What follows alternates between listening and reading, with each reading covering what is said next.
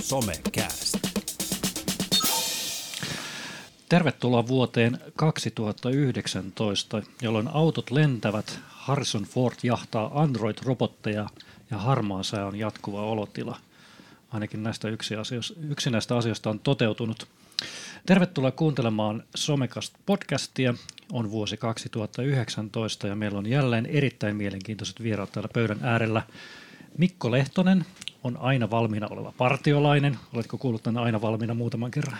Itsekin lausunut paristi, Joo. kyllä. Hän kehittää partioita ja sen palveluita, mutta Twitterissä kerrot olevassa Suomen toiseksi kovin himdikkari. Mun tuli mieleen, että kuka on se kovin? Äh, Tähän on kaksi oikeaa vastausta ja toinen on mun hyvä frendi, mutta se suosituin ja yleisin on Vesa Keskinen, joka sai heidät omalle synttäreilleen. Niin, niin tota, toivottavasti comeback on sitten, kun Vesku on 60, että näin. Näin me toivomme Toivon ehkä kaikki. Mutta onko se kovin fani vai onko se vaan tarpeeksi pätäkkä? Kummasta on kyse? Mä epäilen, että... Et, et, niin. Bo- Ehkä- Bodok. Vesa, Vesa tykkää myös ehkä Aku Ankas tosi paljon, että Niin. se voi olla, että se on niin tämmöisten hyvien instituutioiden ystävä. Se voi olla. Siellä on vaan hyvä maku. Meillä on ilo myös saada tänne Heikki Lauha, joka on Verken suunnittelija. Hänestä voisi kertoa vaikka mitä, mutta en kerro tässä lähetyksessä vielä mitään. Tervetuloa. Terve. Kiva olla täällä ekaa kertaa. No niin. Ja Juha, Kiviniemen Juha, on myös verkeläinen, joka auttoi mua tulostamaan jouluksi elefantin. Kiitos siitä. Olkaa hyvä. Terve. ja tervetuloa. Ja minä olen Jarno Alastalo, rakentelen yhteisöjä ja olen edelleen Vannapiin novelisti. Somecast. Mä ajattelin aloittaa tämän vuoden tällaisella someopasajattelulla. Kun kaikkia medioita nyt seuraa, niin tuntuu, että siellä tyrkätään, että mitä sinun pitäisi tehdä 2019 somessa, ja tarkoitan tällaisia markkinointijulkaisuja, niin mitä sinun tulee ehdottomasti tehdä, mitä, mitä täytyy tehdä ja miten sinun pitää päivittää. Siellä on esimerkiksi kerrotaan, että videot ovat tänä vuonna 9-15 sekunnin mittaisia tämän tyylisiä, jotka sitten kiinnostavat eniten ihmisiä. Mutta mä ajattelin, että me tehtäisiin somekastin oma someopas vuodelle 2019 ja kaikki ovat vapaa, että miten ihmisten pitää päivittää sosiaalista mediaa. Ja ne ovat ainoat oikeat tavat 2019 päivittää sitten sosiaalista mediaa. Eli mitä tulee ehdottomasti tehdä, ja meillä on nyt 10 minuuttia aikaa tehdä suurin piirtein tämän, tämän tyylinen juttu. Joten onko teillä jotain ideoita? Mikä on ehdoton 2019 vuoden trendi? Mä oon kauhean nekis, mutta mulla tulee ensimmäisenä mieleen, että vähemmän politiikkaa. Vähemmän politiikkaa. kaikki Eduskuntavaalivuosi. so- mun, siis mun kaikki somefiidit on ollut viime aikoina niin tukossa, esimerkiksi jotain Bre- Brexit-sälää, niin on vaan sellainen, come on, kissavideoita välillä, ei jaksa. Tuo on jännä, koska markkinointimainonnassa oli tällainen listaus justiin, mistä tämän ajatuksen sain tähän teemaan, niin siellä oli juuri, tämä on vu- vaikuttamisen vuosi. Mm. Okei, eli mun toivetta ei todennäköisesti kuunnella. Ei, mutta, mutta, mutta ei, kun tämä me tehdään nämä säännöt uusiksi. Niin, totta. Joo. Mitäs Heikki, mitä ehdottomasti 2019 pitää somessa tehdä, tai miten pitää toimia? No mä just mietin, että voisiko tämä olla myös eettisyyden vuosi, koska mä kävin itse asiassa just tuossa joululomalla taloyhtiön Facebook-ryhmässä keskustelua siitä, että saako lasten kuvia julkaista siellä ilman lupaa vai ei. Siellä oli ollut nuoria, jotka oli käynyt tuhoamassa lumiukkoja ja taloyhtiön hallituksen puheenjohtaja sitten uhkasi, että jos tämä ei lopu tämä toiminta, niin hän julkaisee siellä ryhmässä nämä lasten kuvat, jotta saadaan syylliset kiinni. Ja, ja tota, siitä lähti ihan mun mielestä ihan hyvä keskustelu siitä, että millä tavalla voidaan toimia siis myöskin ihan tämmöisissä, vaikka onkin suljettu Facebook-ryhmä, mutta onko se yksityinen vai julkinen ja mitä eroa esimerkiksi on kuvien julkaisemisella sen tyyppisessä ryhmässä kuin vaikka rappujen ilmoitustaululla ja, ja niin kuin ylipäänsä ei vain tämä lainsäädännöllinen puoli, vaan myös tämä koko eettinen puoli, mikä siihen liittyy, niin ainakin itse koen sen tärkeänä puuttua siihen nimenomaan sitä kautta, että keskustellaan, että voidaanko tämän tyyppistä toimintaa niin kuin myöskään tuossa niin kuin suljetusryhmässä niin kuin lähteä tekemään. Ja sä olet tietenkin sillä kannalla, että totta kai pitää julkaista ne. Vai? Mä olin ehkä juuri, juuri näin. Joo, ei, kyllä, mä, kyllä mä jotenkin koin sen, mä aika harvoin itse osallistun keskusteluihin ja varmi, varsinkaan lähden harvoin niin kuin itse ehkä myöskään sillä lailla ää, niin kuin kriittisesti sanomaan, että näin ei saa tehdä, mutta kyllä mä siinä kohtaa koin, että, että se on tärkeää niin kuin nostaa se.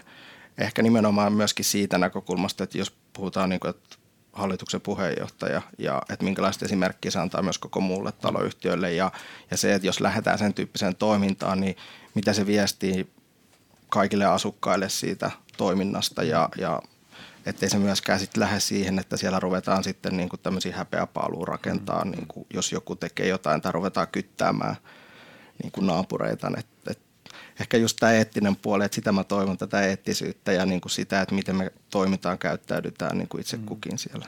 Joo, tuossa vielä se kerro siis nimenomaan skide, tai kunnon skideistä kyse. Kyllä. Niin kuin, että, but, et ei, ei, jotenkin ei ihan ole semmoinen niin kuin hyvä klangi. Hmm. Ja on näitä ollut siis tota, huomaan, että ääni kuulostaa omituiselta jostain syystä nyt omissa korvissa ainakin. Olet maan alla. Olen maan alla jostain syystä. Tuleeko tuhamaan omasta mikistä ollenkaan. Ee, jotenkin haiskahtaa omassa päässä että sukua tälle, että jos joku pöllii kaupasta jotain, että laitetaan kuva sen kaupan ilmoitustaululle, tavallaan, että onko se ok vai ei. Mä törmäsin just tuossa loppuvuodesta oli joku, tota, oliko Lahdessa oli yksi kiska, jonka ikkuna oli täys niitä, että nämä kaverit on ottanut juoksukalia. En mä tiedä, toimiiko se. Mutta niin toisaalta se on ihan eri, jos oikeasti tekee rikoksen, jos on aikuiset ihmiset kyse, kuin se, että niin kuin muksut on muksuja. Ne, mm.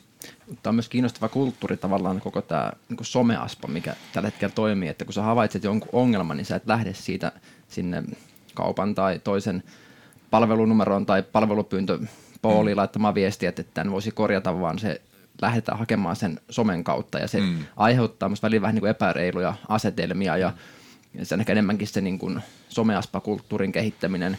Mm, se, mitä Heikki sanoi tuosta eettisyydestä, niin mä jotenkin ajattelen, että, että ehkä se empatia ja itsemyötätunto on kaksi semmoista hyvää termiä myös tämän vuoden somekeskusteluun, että nyt kun on muutaman päivän kattonut ja puhuit tästä yhteiskuntavaikuttamisesta, että politiikasta, niin aika pahamielisin tulee, kun ihmiset painaa menee siellä ja, mm. ja nostetaan asioita hyvin yksipuolisesti esille ja, ja kun vaalit lähestyy, mä uskon, että mm. kilpalaulanta menee eteenpäin, että, että niin, mm. että tavallaan niin kuin rohkeus julkaista ja ottaa osaa keskusteluun ja, ja se itsemyötätuntoinen asenne siihen, että sun ei tarvitse tietää eniten kaikista, voidaanko ottaa osaa keskusteluun ja myös se vasta, vasta keskustelijan tai argumentoijan kunnioittaminen, että joskus mm. voisi antaa sen asian mennä läpi. Voi olla Twitterin, että on ehkä saanut kaikkea, mitä olet halunnut sanoa siihen yhteen twiittiin. Että et semmoinen turha ukottaminen on myös niinku, musta epäreilua, että mm.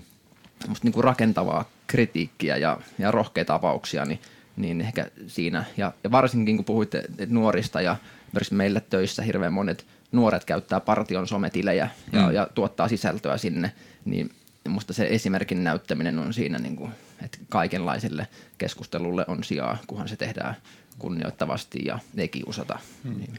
Rakentavuuden vuosi 2019 niin. ainakin. Niin.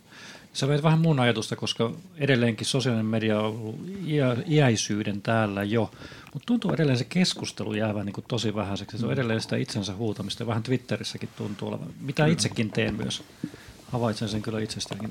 Mä olisin sen keskustelun vuosi mm. 2019. Onko mäkin maan alla? En mä tiedä, ei se kuulosti ihan normaali. Mä ihan normaali kuulosti. Kummallinen soundi tässä. Hm. Mutta äh, onnistuuko eettisyys vuonna 2019, kun puhutaan trollaamisesta, vaikuttamista, vaalit? Nyt jokainen järjestö pyrkii vaikuttamaan eduskuntavaaliehdokkaisiin ja, ja tällaiseen, niin nähdäänkö ylilyöntejä sitten? Aivan varmasti nähdään. Todennäköisesti. Voisi olla olla rakentavan trollaamisen vuosi. Hmm. No, musta olisi paljon siistimpää, jos niinku, tämä vaikuttaminenkin tapahtuu semmoisen niinku rakentavan trollaamisen kautta. Hmm. Pilke silmäkulmasta. Se on niin pirun vakavaa kaikki tämä. Hmm. Ainakin se olisi hauskempaa. Mutta äh, tästä on niinku pohdittu, että poliittinen retoriikka, eli tällainen keskustelu Suomessa on niin varsin aika sellaista kuitenkin alkutekijöissään niin kuin tietyllä tavalla. Verrattuna Jenkkeihin, missä niin kuin oikeasti se vaikuttaa tosi törkeältä ja mm, sellaiselta mm. siellä niin kuin huudella. En tiedä, onko sekään nyt kauhean hyvä. Näittekö sen Twitter-tilin, missä joku oli pistänyt Trumpin twiittejä Niinistön suuhun? Joo. Se oli aika päräyttävä. Mä olin yhteydessä siihen henkilön tänään. Okay. Suomalainen, ollut? Joo, joo, joo, joo, joo, joo, kyllä, kyllä. Se oli siisti veto. Oh. Se, se vähän niin kuin pysäyttää sitä, mitä jos Niinistö oli sellainen, joka huutelee, mm. mitä sattuu. Niinpä. No niin. Hmm. se, se ongelma on just siinä, että, että tässä poliittisessa, ei vaan siis poliittisessa retoriikassa, mutta ylipäänsä tässä meidän niin kuin keskustelukulttuurissa, että kun jotain asiaa toitotetaan tarpeeksi pitkään, niin siihen niin kuin turrutaan ja siihen niin kuin tietyllä lailla totutaan, että, että kun puhutaan niin kuin vaihtoehtoisista totuuksista tai, tai niin kuin näistä, mitä Trump käyttää paljon, nämä mm. fake newsit ja muut, mm. niin vaikka se niin kuin tietyllä tavalla siinä keskustelussa voi näyttäytyä vielä vähän semmoinen vitsinä ja hauskana juttuna, mutta kun sitä tarpeeksi kauan toistetaan, niin se ei enää, niin kuin sitä ei enää kyseenalaisteta myöskään. Ja, ja siinä mielessä niin kuin esimerkiksi tämä, tämä, tämä, että Niinistön, tai tehty tämmöinen parodiatili, missä mm. ikään kuin Trumpin sanomista käännetty Niinistön, niin tai että Niinistön sanomista, niin se niin kuin ikään kuin herättää mun mielestä hienolla tavalla sen, että kun ne käännetään vielä suomeksi, niin me ruvetaan oikeasti miettimään, että hei, että vo, mit, voiko Suomessa esimerkiksi oikeasti noin sanoa. Mm. Mm. Mutta on kiinnostava tavallaan, mä joulunpyhinä perehdytin itseäni tekoälykeskusteluun ja, ja sen perusteita opiskelin ja, ja tota, siinä vähän pohdittiin siinä yhdessä tehtävässä, että miten tekoäly vaikuttaa sun tähän vuoteen tai, tai työhön ja, ja ja siinä jotenkin taas niin palautui mieleen se, miten helposti urautuu sinne omalle mukavuusalueelle ja etsii sen tyyppistä sisältöä, mikä itselle on mielekästä ja sitten se tämmöistä tarjotaan sulle. Ja se on musta kiva Spotifyssa, mä rikkaan siitä, se on, toimii hyvin, mutta ehkä Twitterissä esimerkiksi niin mä oon yrittänyt tänä vuonna jo aloittaa vähän sitä, että, että vaikka mä en pitäisi X asioiden tai X ihmisten argumenteista tai, tai siitä, miten he möyhää, niin silti menisi vähän niin kuin sinne itselle vieraisiin teemoihin, mm. jotta se ainakin vähän rikastaisi ikään kuin sitä ja auttaisi havainnoimaan sitä, että tämä asia voi ajatella myös eri kannalta, vaikka olisi eri mieltä. Että, että ehkä olkoon tämä myös semmoinen niin kuin, äm, eri mielipiteiden löytämisen ja etsimisen vuosi. Mm. Mm. Onko se niin kuin se mutta ja, eikö ei ja mutta, eikö miten se menee? Mutta ei, niin kuin tyylisesti puhutaan aina sitä, että tyrmätään heti siinä kohtaa. No sitä ja-sanaa mm. voisi käyttää. Ja-sanaa voisi käyttää. Mutta mä voisin tiivistää Somekastin virallinen ja ehdoton someohjeistus tälle vuodelle on se, että osallistu keskusteluun eettisesti, empaattisesti, rakentavasti ja esimerkkinä muille ilman politiikkaa, mutta myös pienellä rakentavalla trollaamisella. Näin siirrymme someaiheesta johonkin muuhun. Mikko, mitä sinulla on kerrottavana?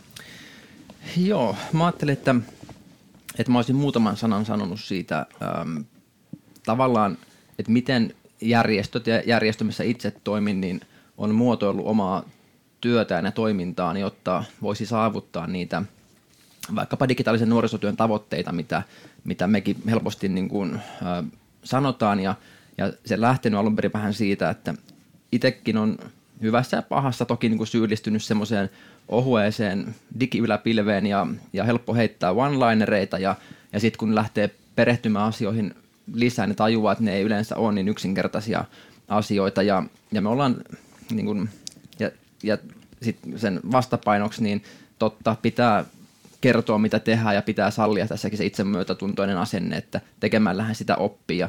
Ja digi ja data on semmoisia teemoja, missä varsinkin sitä uraa pitää, pitää niin sanotusti avata, että, että opitaan. Ja mä oon meillä partiossa miettinyt paljon sitä, että mikä on meidän suhde tähän, niin kuin, mitä vaikka Verke puhuu digitaalisen nuorisotyön tavoitteista tai digitaalisen median teknologian hyödyntämisestä ja tullut siihen tulokseen, että se on vähän sama kuin HR tai henkilöstötyö, että, että on ihan okei rakentaa semmoista pöhinää ja ilmiöitä ja niin mielipiteitä, luoda sitä kysyntää ja sen vastapainoksi pitää pystyä sit hoitaa ne perusasiat hyvin. Ja jos henkilöstötyössä se on työoikeuden tuntemus tai, tai lainsäädännön tuntemus, niin me ollaan partiossa lähdetty siihen, että, että meidän palvelutiimi pistää kuntoon tietohallinnon ja tämmöisen ylläpitävän IT, jos voi niin sanoa, jonka päälle on helppo rakentaa sitten sitä uutta digitaalista ratkaisua tai, tai palvelua.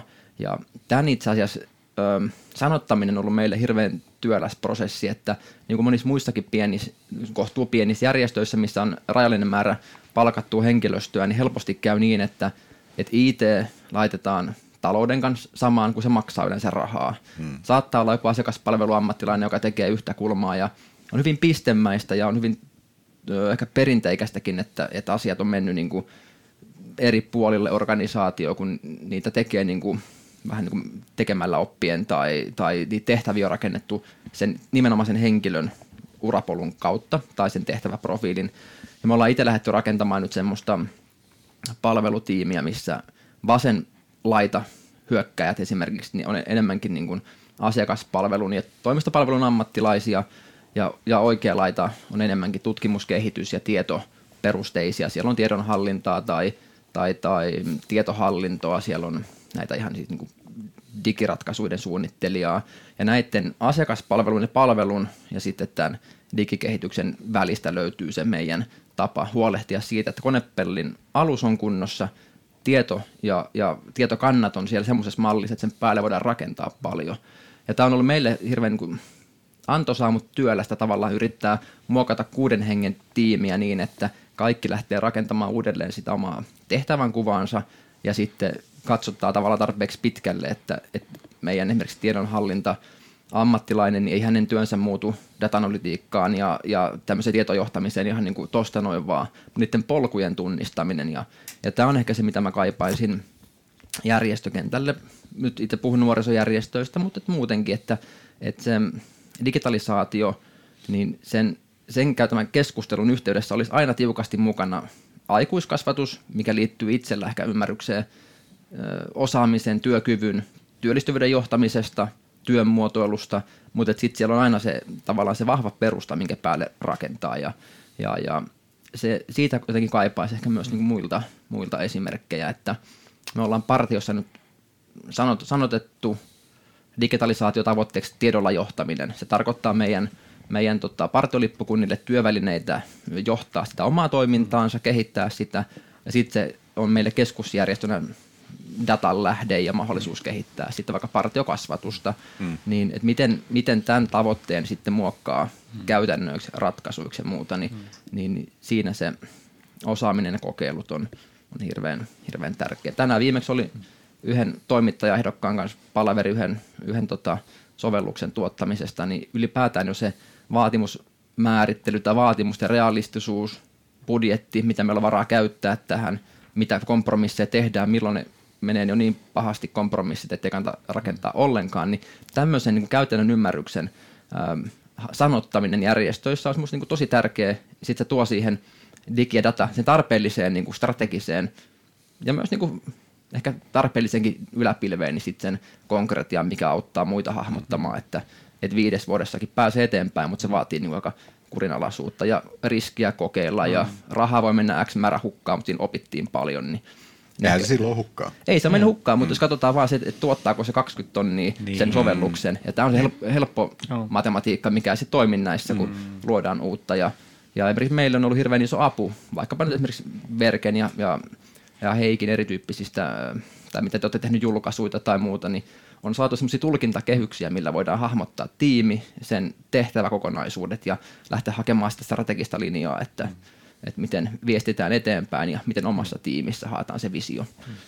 Pal- paljonko teillä niin kuin ihan käytetty aikaa siihen, että, että käydään läpi sitä, että kaikki puhuu samaa kieltä? Se on tullut vähän, niin, mä sanon, että niin kuin orgaanisesti pikkasen niin kuin huonosti. Että tavallaan, että viimeiset kaksi, kolme vuotta ehkä otettu niin kuin ylipäätään tapaan se, että, että on haluttu etääntyä IT-etuliitteestä ja keskittyä enemmänkin siihen niin kuin digin ja datan ymmärryksen. Data tullut oikeastaan vasta niin kuin viime vuoden puolella tai muuta. Ja, ja sen digitalisaatiotavoitteen sanottaminen tiedolla johtamisen parantamiseksi, niin se tuli oikeastaan vasta niin kuin viime vuonna. Et meillä on niin kuin X-henkilöt, jotka tekee hommia näiden kanssa, niin hahmottaa tämän tyyppisiä ja on pohtinut näitä, mutta monelle se tulee vähän semmoisena, niin kuin, hmm. että ei ole kuullut kaikina, että näinkin tämä voisi asian puhua. Ja se on yksi tämän vuoden meillä teemoja, hmm. että se läpäsisi tavallaan sekä henkilöstön että, että hallituksen. Kun varmaan siinä on paljon sitä, että sen jargonin ja pulssitin niin kuin välttämisen, mm. niin kuin tavallaan se, että miten sitä pystyy niin kuin sitä, että koska, koska itsekin huomaa välillä, että alkaa puhumaan kaikista jutuista ja sitten okei, okay, toi tyyppi ei ymmärräkään yhtään, mitä, mistä mä puhun ja mä oon puhunut monesti näistä, niin, niin tavallaan se voi tulla äkkiä niin kuin sieltä korvista ulos ennen kuin sitä niin kuin on pystynyt sisäistämään. Kyllä se sinänsä siis kuulostaa ihan hirveän hyvältä. Mm. Siis musta kuulostaa kauhean hyvältä tavallaan se, no. että kun aika usein itse näkee just sitä, että ne, jotka miettii strategiaa, ne ei ymmärrä siitä niin kuin IT-puolesta yhtään mitään. Ne, jotka miettii IT-puolta, niin ne ei taas tiedä, mitä itse asiassa tavoitellaan, koska ne vaan suorittaa IT-puolta. Mm. Ja sitten taas ne, jotka suorittaa se työtä, niin ne ei oikeastaan niin kuin puhu kumpaakaan sujuvasti. Mun ei tietää, että tiettyjä asioita pitäisi saada tehtyä, joita johto heiltä toivoo. Tavallaan, että kukaan ei keskustele keskenään. Että musta suunta kuulostaa hirveän hyvältä. Vielä kun se suorittava porras – tavallaan siellä ihan niin kuin lippukunnissa mm. ja ruohonjuuritasolla, kun ne, jos ne vielä pystyy samalla tasolla käymään keskustelua kaikkien muiden kanssa, niin mm. niin se on hirveän hyvät ainekset. Toi on totta, meillä on merkitys just, just tämä partiohjelmasovellus, minkä idea on se, että ihmiset voi merkitä siellä appin kautta suorituksia ja heille mm. kertyy niin kuin tietoa, että tämä kymmenen hengen porukka on tehnyt X asioita, mm. niin sen, sen tavallaan lanseerausviestin tai sen viestin sen perustelevan osuuden, että miksi tätä on hyvä käyttää. Se korvaa meiltä asioita X, mutta tuottaa teille asioita Y. Niin tämän viestinnän tekeminen on meille niin kuin A ja O. Että et 700 partiolippukuntaa, niin kaikki ei tule käyttämään varmaan ikinä. Mutta jos me saadaan valtaosa käyttämään aika vuoden aikana, mm. niin se on niin kuin, tosi mm. hyvä ja, ja, ja sellainen mm. niin kuin, tavoiteltava tila. Kuinka paljon, kun te olette lähteneet tuota sanottamista miettimään ja, ja toimintaa kehittämään, niin joko jos ajatellaan ihan Suomesta tai sitten niin kuin rajojen ulkopuolelta, että onko löytynyt semmoisia organisaatioesimerkkejä, jotka on niin kuin jollain tavalla toiminut teillä ehkä, ehkä jonka, jonkinlaisena esikuvana tai, tai semmoisena, mikä niin kuin, mistä on saanut hyviä vinkkejä siihen? Että miten olisi, niin kuin, no mä mietin esimerkiksi, me ei ehkä suoraan katsottu ehkä muita järjestöjä ja yllättävän vähän itse asiassa katsotaan muiden partiojärjestöjen eri maissa toimintaa vähän liian vähän. Ehkä se johtuu enemmän myös niistä kulttuurisista eroista, että meidän Suomessa partio on sen verran niin hyvällä tolalla järjestönä, että useimmiten me ollaan antavalla puolella siellä muissa maissa. Toki sieltä tulee ideoita, mutta enemmän ehkä niin kuin hakenut yrityspuolelta niitä vinkkejä myös, että esimerkiksi yksi frendi tekee duunia postilla ja, ja nämä samat teemat tavallaan tulee dataa tai tiedolla johtamista tai analytiikkaa, näitä käytetään siellä, mutta sen käsitteistön haku ehkä meille se on haettu sieltä muilta vähän niin kuin vinkkejä ja sitten katsottu, että mitä tämä tarkoittaa meillä ja hyvin niin kuin step by step lähettäisi liikkeelle, että me ei olla mikään niin kuin, vaikka Microsoft Power BI pääkäyttäjä, mutta meillä on niin hyviä kokeiluja siitä mm. käynnissä jo mm. askel kerrallaan. Mutta tota, mietitään, että te olette järjestö, sitten sanoit, että tiedolla johtaminen on se mm. teema tai muuta. Niin mä en ole kauhean monen järjestön sloganista tai missään tavoitteessa, onko se Heikki nähnyt missään niin nuorisopuolella, mutta mä tarkoitan niin ihan yleisesti järjestön. Missä olisi tiedolla johtaminen? Aika...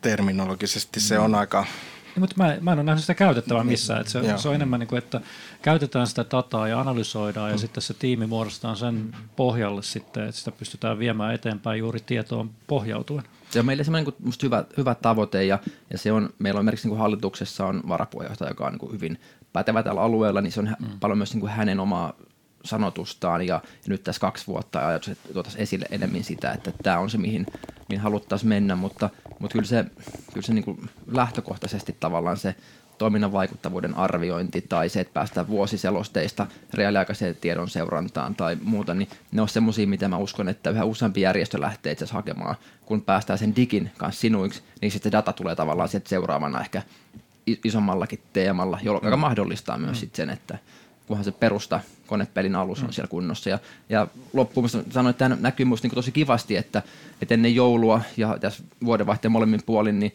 tosi monilla järjestöillä on niin kuin tehty sitä HR-valintaa, että, että haetaan digitaalisten ratkaisujen suunnittelijaa tai kehittäjää semmoisen niin tietohallinnon generalisti tehtävään ja on päästy tavallaan siitä, että se IT-lähituki ei välttämättä olekaan enää siellä omassa talossa, vaan se on ostettu muualta. Niin sieltä mm. vapautuu ehkä myös sitä, että sen IT, perus IT, läppäreiden pyörittämisen ja muiden osalta on päästy siihen, että, ostetaan ulkoita, mikä on siellä ydinosaamista ja keskitytään itse siihen oman digitaalisen nuorisotoiminnan mm. ikään kuin jalostamiseen palveluiksi ja ratkaisuiksi. Mm. Niin musta se on, eletään ihan mielenkiintoista aikaa tässä niin kuin digin ja datan ja järjestö HRnkin mm. Puolella. Elämme todella mielenkiintoista aikaa ja hyvä, hyvä tuossa sun alkusanosta nappaan tämä, että hyvä aina muistaa, että sieltä digiyläpilvestä tulla välillä alas nyt ruohonjuurelle ja muistaa viedä niitä käytäntöön. No Heikki, minkälaisen pilveen sinä johdatat meidät? Mä just mietin, että tuuks mä digiyläpilvestä alas vai en toivottavasti tuu. Voit se olla pilvessä, se on ihan ok. Mutta mä itse asiassa jatkan tästä Mikon hyvää alustusta ja keskustelua siitä, että, että me ollaan aika aktiivisesti verkessä tässä jo vuodesta 2013 oikeastaan tehty nuorisotoimialalla eri, erinäköistä selvitystyötä siitä, että miten digitaalisuus, digitalisaatio, digitaalisen media- ja teknologian hyödyntäminen näkyy nuorisotyössä ja, ja nuorisotyön organisaatioissa. Ja me ollaan tehty siis vuodesta 2013 tehdään joka toinen vuosi selvitystyötä kuntien nuorisotyöhön ja seuraava kuntaselvitys on tulossa tuossa itse asiassa tänä keväänä, mutta tuossa tota, viime syksynä toteutettiin järjestöille vastaavan tyyppinen selvitys. Julkaistiin tuossa joulukuun puolivälin tienoilla digitaalisuusjärjestöjen nuorisotoiminnassa raporttia. Me käytännössä siis kysyttiin järjestöjen, nuorisoalan järjestöissä toimivilta työntekijöiltä, esimiehiltä, vapaaehtoisilta sitä, että minkälaisia asenteita niillä on suhteessa digitalisaatioon, minkälaista osaamista ja osaamistarpeita, miten ne ylipäänsä näkee sen digitalisaation, mutta sitten ehkä vielä niin kuin selkeämmin mentiin siihen tähän niin kuin kasvatuksellisen nuorisotyöllisen näkökulmaan, että miten se käytännössä näkyy siinä arjessa, kun toimitaan nuorten kanssa, että miten digitaalista mediaa ja teknologiaa hyödynnetään. Ja, ja tämähän ei ole sinänsä mikään, niin kuin, me ei olla ainoa, joka tämän tyyppisiä selvityksiä tekee, että nuorisoalalla tai anteeksi, järjestökentällä tehdään paljon erityyppistä digitalisaatioselvitystyötä. Koulupuolella on tehty vaikka kuinka paljon niin kuin erityyppistä tutkimus- ja selvitystyötä ja joulukuussa esimerkiksi tuli tämä yksi julkaisu, missä tarkasteltiin sitä, että mikä tässä koulujen tai, tai opetuksen digitalisaatiossa on ehkä mennyt mönkään. Julkishallinnon digitalisaatiosta tehdään jatkuvasti selvitystyötä, mm. että, että tavallaan nämä niin kuin, näissä kaikissa näkyy ikään kuin niitä samoja, samoja niin kuin ajatuksia siitä, että – että me ehkä mennään aika vahvasti tai ollaan menty semmoinen niin kuin tekniikka edellä ja ehkä tietynlaista vauhtisokeutta tai halua, niin kuin, että nyt tehdään jonkinnäköinen digiloikka. Mutta sitten se niin kuin just se perus, peruskenttä ja se niin kuin peruspeli, mistä Mikko puhui jo tuossa aikaisemmin, että miten me saadaan se meidän niin kuin perustoiminta pysymään kasassa ja – ja miten me ymmärretään se digitalisaation moninaisuus, miten se vaikuttaa meidän toimintaan, mitä osa-alueet meidän pitää tunnistaa, kuka vastaa mistäkin, niin se näkyy tässä nuorisotoimialalla myöskin aika selvästi. Hmm. Oliko jotain yllättävää tuossa selvityksessä? Ei oikeastaan mitään semmoista varsinaisesti yllättävää, että, että kyllä siellä mun mielestä se tuki aika vahvasti myös tota, mitä, mitä kunnille ollaan tehty. Et siinä mielessä oli ihan positiivista nähdä, että hyvin samantyyppisiä ikään kuin tuloksia, että, että jollain lailla kuitenkin ollaan saatu myös sitten niin kuin sillä lailla kattavampaa kuvaa siitä, että, että ehkä se, se, mikä yllätti noin niin kuin haasteiden näkökulmasta tietyssä mielessä oli se ehkä, että, että loppujen lopuksi se osaaminen ja välineistö – ei, ei niin kuin koetakaan niiksi kaikkein suurimmiksi haasteiksi, vaan itse asiassa kaikkein suurimpina haasteina mainittiin sen digitaalisen toiminnan tai digitaalisuuden hyödyntämisen näkökulmasta työaika tai työajan puute ja tavoitteiden puute. Hmm. Ja tämä nyt ei sinänsä ollut yllätys, koska kuntaselvityksessä tämä vastaava näkyy kyllä, mutta että tämä vahvisti vielä tämä järjestö niin kuin selvitys myös sitä, että, että me puhutaan paljon osaamisesta ja osaamisen kehittämisestä, mutta ehkä sitten kuitenkin meidän pitäisi puhua paljon laajemmin siitä niin kuin toimintakulttuurin kehittämisestä. Et meillä on mm. paljon osaamista organisaatioissa, mutta se osaaminen ei muutu toimiviksi käytänteiksi, jos meillä ei ole ne rakenteet kunnossa, oli kyse sitten johtamisesta, siitä, että miten me roolitetaan sitä työtä ja että me ymmärretään, että mitä, mitä me kehitetään ja minkälaisia tavoitteita me sille asetetaan ja että me sitten jollain tavalla myöskin sitä toiminnan hyötyä tai vaikuttavuutta myös pyritään niin kuin arvioimaan tai mittaamaan. Jos mä mietin itse sitä, miten nuorisotyön kentällä on digi kehitetty perinteisesti, niin se harha on ollut se, että sehän vapauttaa työaikaa, niin eihän sille tarvitse resurssoida aikaa. Se on se virsi, mitä on iki, ikiajat toistettu, että kun tämä digi tulee, niin se itse asiassa vapauttaa kaikkien aikaa ihan sikana.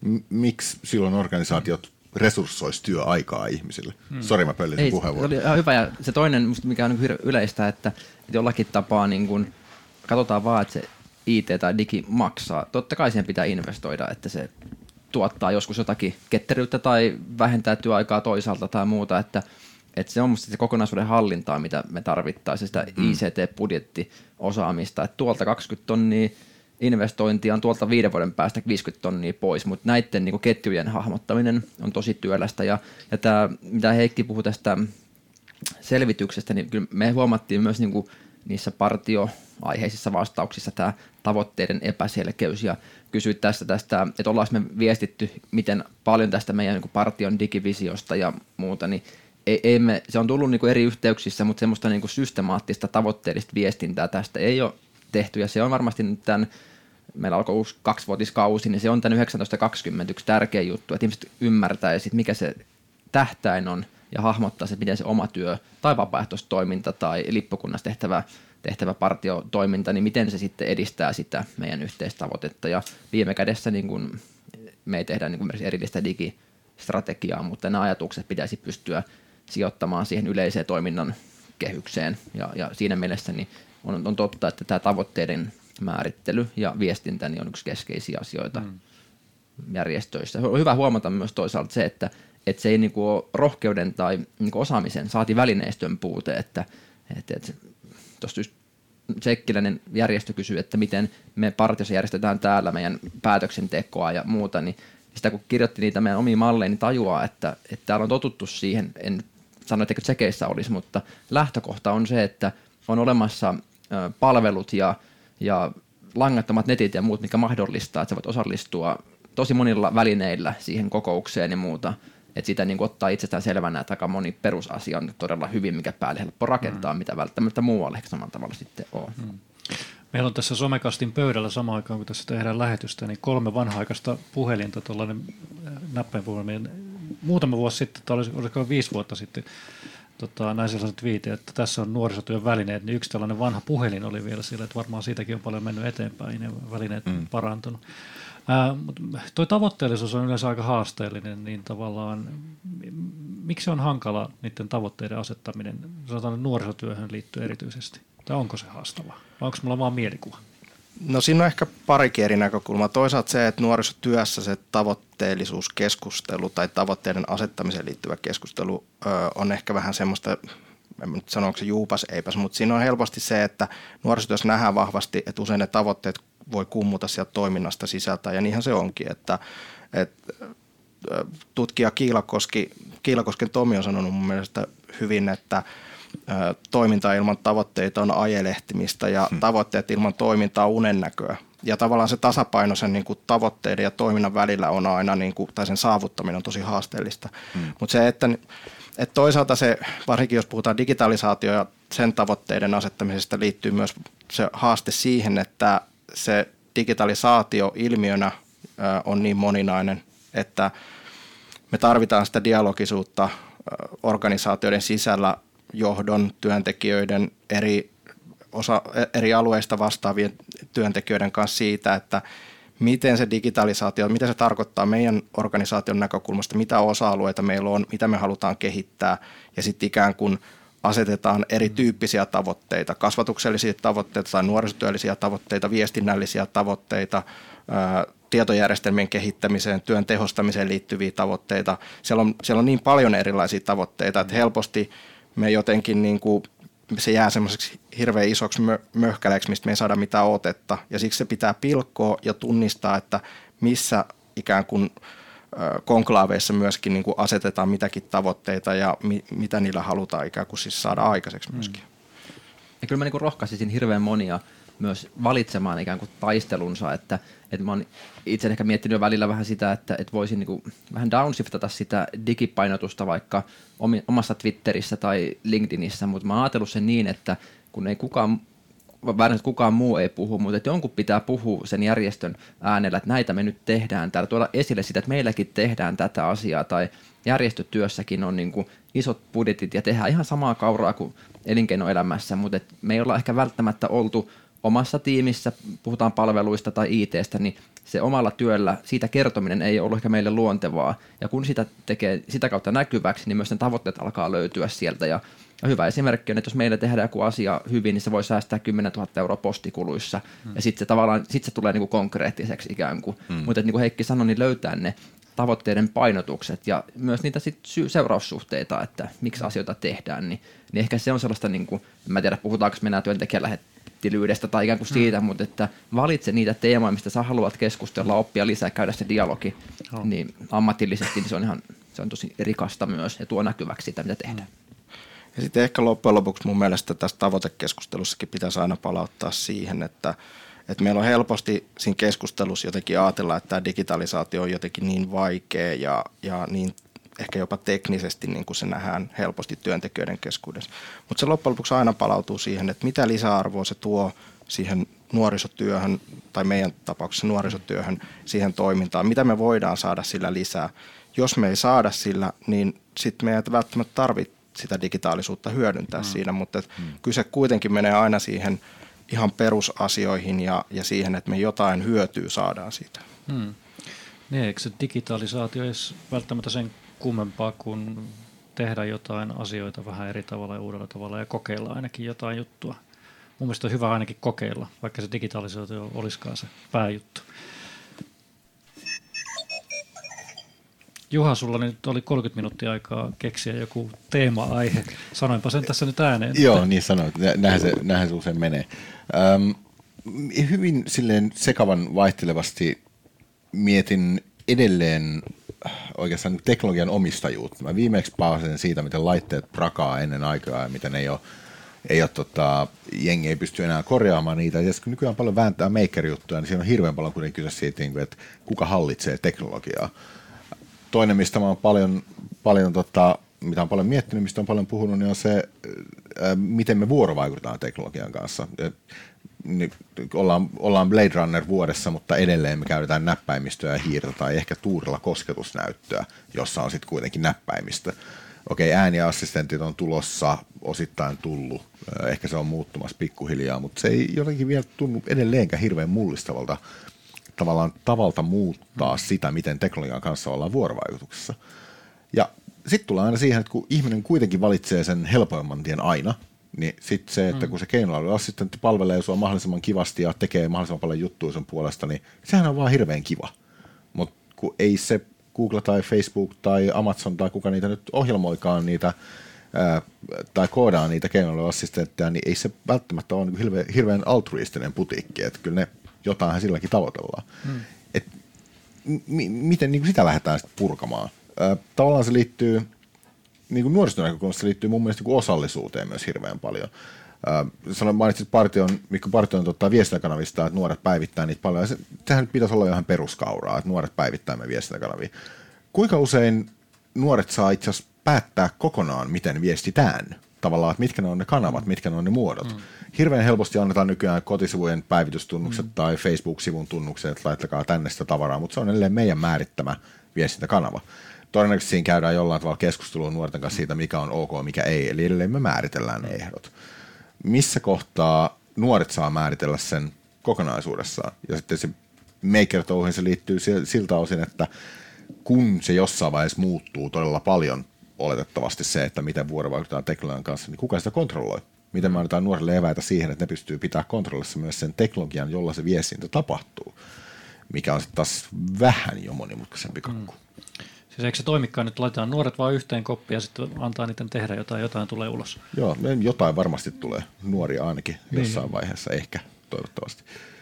Mutta tuossa niin kuin, siis sanotaan nyt ensin tuossa niin kuin monta kulmaa. Että, on. Et, ei hirveän jalostunut ajatus. Ei, mutta ei hirveän niin kuin... jalostunut ajatus. Mutta ehkä nyt enemmän mietin sitä, tota, äh, mä itse mietin tota siltä kulmalta, että mihkä meidän tietomme ja laitamme edelleenkin. Se tarkoittaa sitä, että on mm. eri palveluita ja kuinka riippuvaisia me ollaan niistä palveluista. Kyllä. Ja... Mut, e, siis se on jännä. Facebookille tuli, mikä sen nimi oli? Tämä siis avoin ikään kuin open source Facebook, mikä ei koskaan oikein lähtenyt se yhteispalvelu. Mikä hitto sen nimi oli?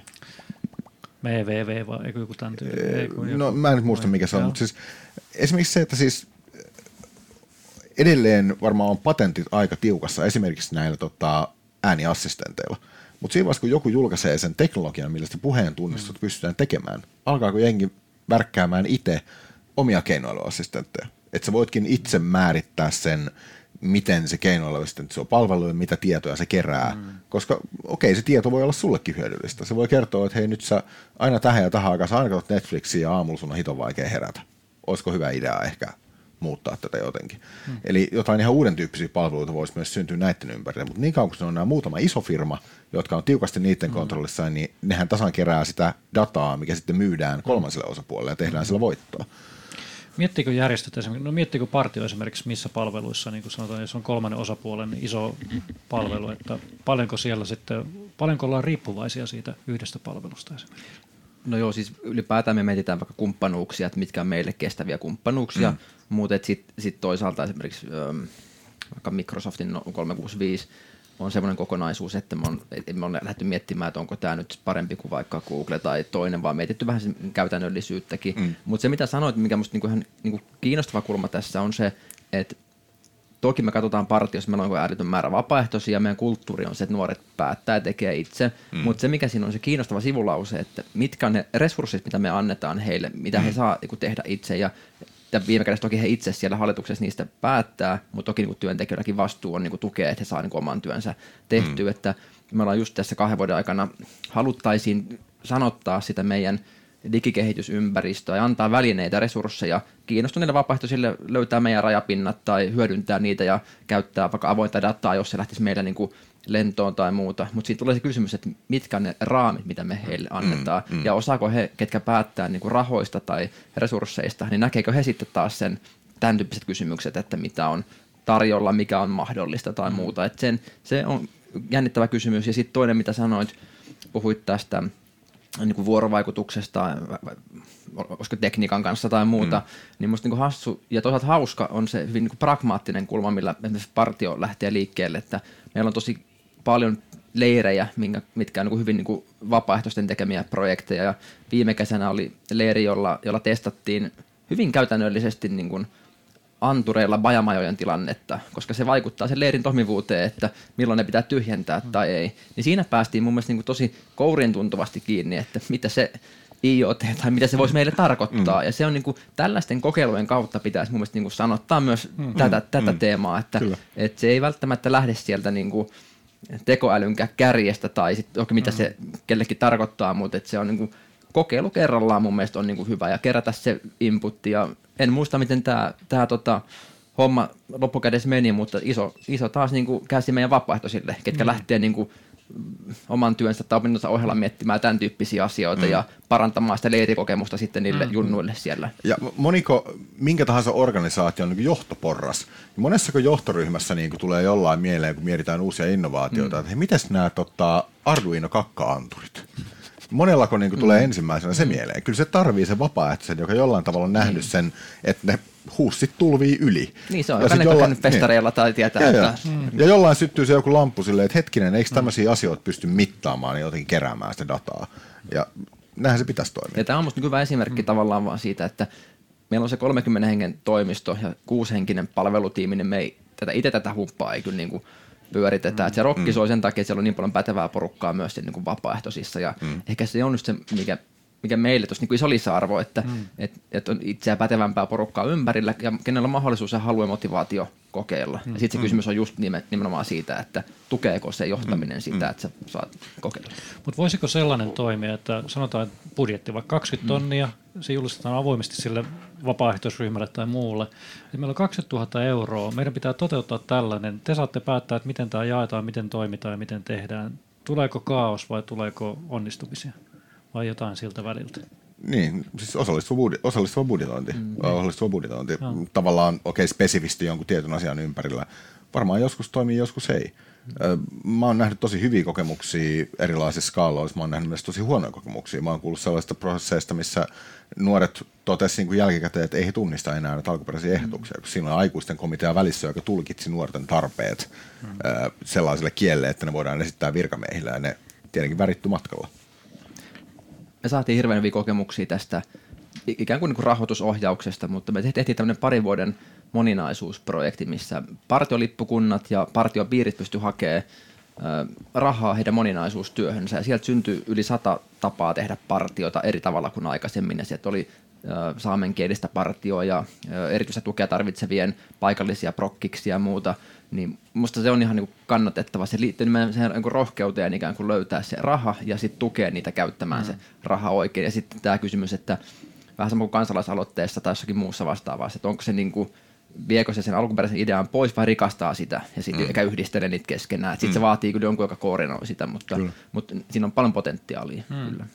Se, mikä ehkä usein ollut vähän iso haaste tämmöisissä innovointiprojekteissa tai olisi vaikka osallistuva budjetoinnin mm. jotain malleja tai muita, niin, niin se, että ne tavallaan, että me, vaikka me saataisiin se rahan summa varattua siihen mikä on jo itsessään toki aika haasteellista monelle organisaatiolle, mutta jos me saadaan se, niin helposti meillä ei ole tarpeeksi konkreettisia ikään kuin niitä kysymyksiä tai haasteita, mihin, mihin sitä voidaan käyttää. Ja ehkä se olisi niin kuin mun mielestä tärkeää, että jos esimerkiksi saadaan niin kuin aikaan niin kuin sillä, että meillä on resursseja jakaa mm. nuorille vaikka, niin se, että, että me lähdettäisiin oikeasti tosi konkreettisia asioita listaamaan, mihin me tarvit, missä meillä on niin kuin ongelmia, mitkä ei liity välttämättä millään tavalla niin kuin digitalisaatioon, mutta siis mm. jotain arjen ongelmia, ja sitten lähdetään miettimään, että voisiko jollain vaikka digitaalisella ratkaisulla saada mm. tähän jotain niin kuin järkeä tai jotain lisäarvoa.